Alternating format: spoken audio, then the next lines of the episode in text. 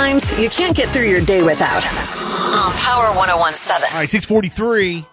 When you have a history of stealing signs, even if it was years ago, three doubles off the first four pitches, eh, kind of suspicious. Sick of them. I'm just saying. Sick of them. Not accusing, I'm just saying. Is it a little suspicious? Let me rub I my, think l- so. Let me rub my hands together real I think quick. so. And changing of the cleats and changing of your glove. Just asking questions. And y'all. what's in your hair? Just Why asking do you questions. keep doing that? Now, didn't, Something's up. didn't they check though? Something's up. I didn't see that part. Okay. I want a better check than what they did. Mm. Well, if you want one, you'll get it tonight. You can get it.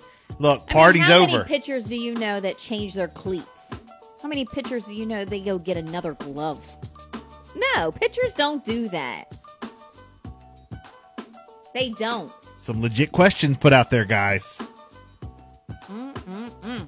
Wow. Jess, what you got today? All right, so in Everett, Washington's dress code ordinance that said that bikini baristas may have to cover their bodies at work has been ruled unconstitutional by a federal court.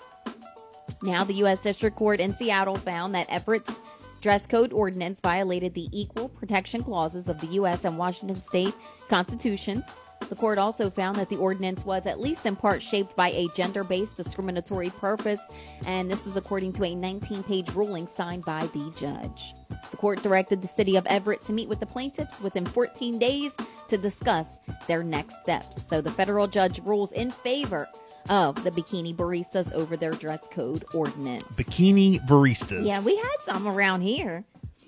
Also, according to a report by the World Health Organization, the number of people infected with tuberculosis, including the kind that is resistant to drugs, rose globally for the first time in years. The UN Health Agency said that more than 10 million people worldwide were sickened by tuberculosis in 2021, a 4.5% rise from the year before.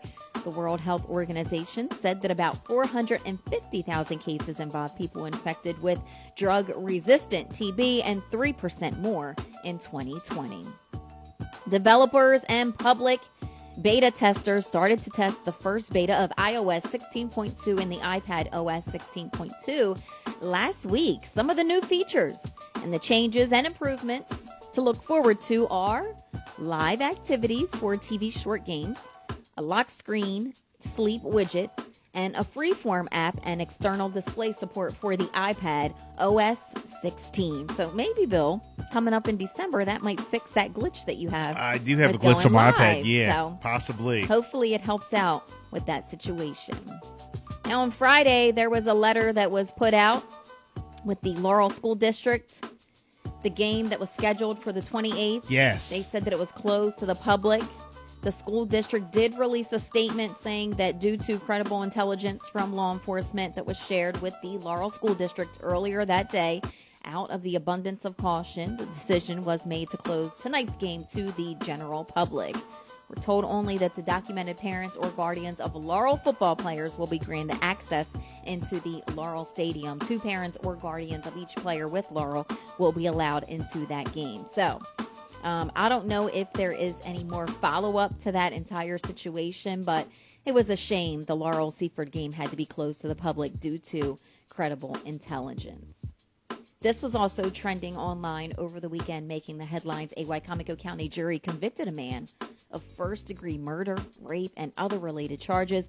During the early morning hours of May the 21st, 2021, Kenneth Evans traveled from the Delmar area to a neighborhood along Glattonsbury Drive in Salisbury. Evans then entered the home of Helen Riggins, and he offended her over the course of several hours. Just terrible situation.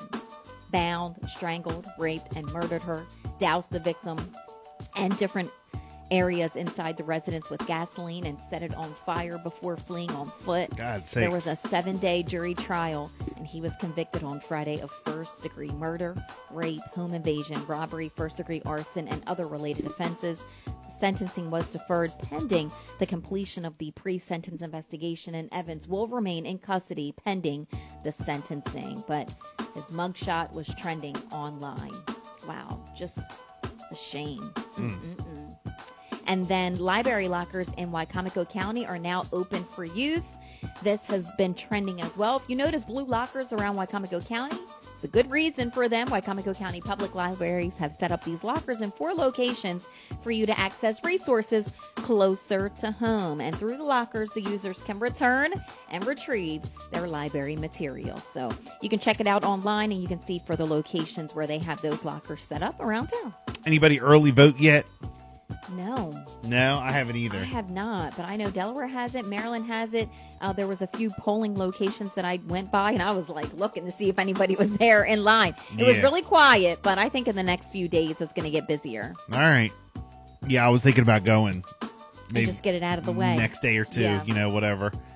Today, of course, trick or treating. Speaking of trick or treating, if you're taking your kids trick or treating, um, I put up trick or treat times up on our social media. So Okay. head on over to uh, the Power 1017 page Bill and Jessica page, and you can check out all the different trick or treating times Maryland, Delaware, and Virginia. Mm-hmm. All right. So. Uh, 648, it's Bill and Jessica show. We got sports up next How can I after YG.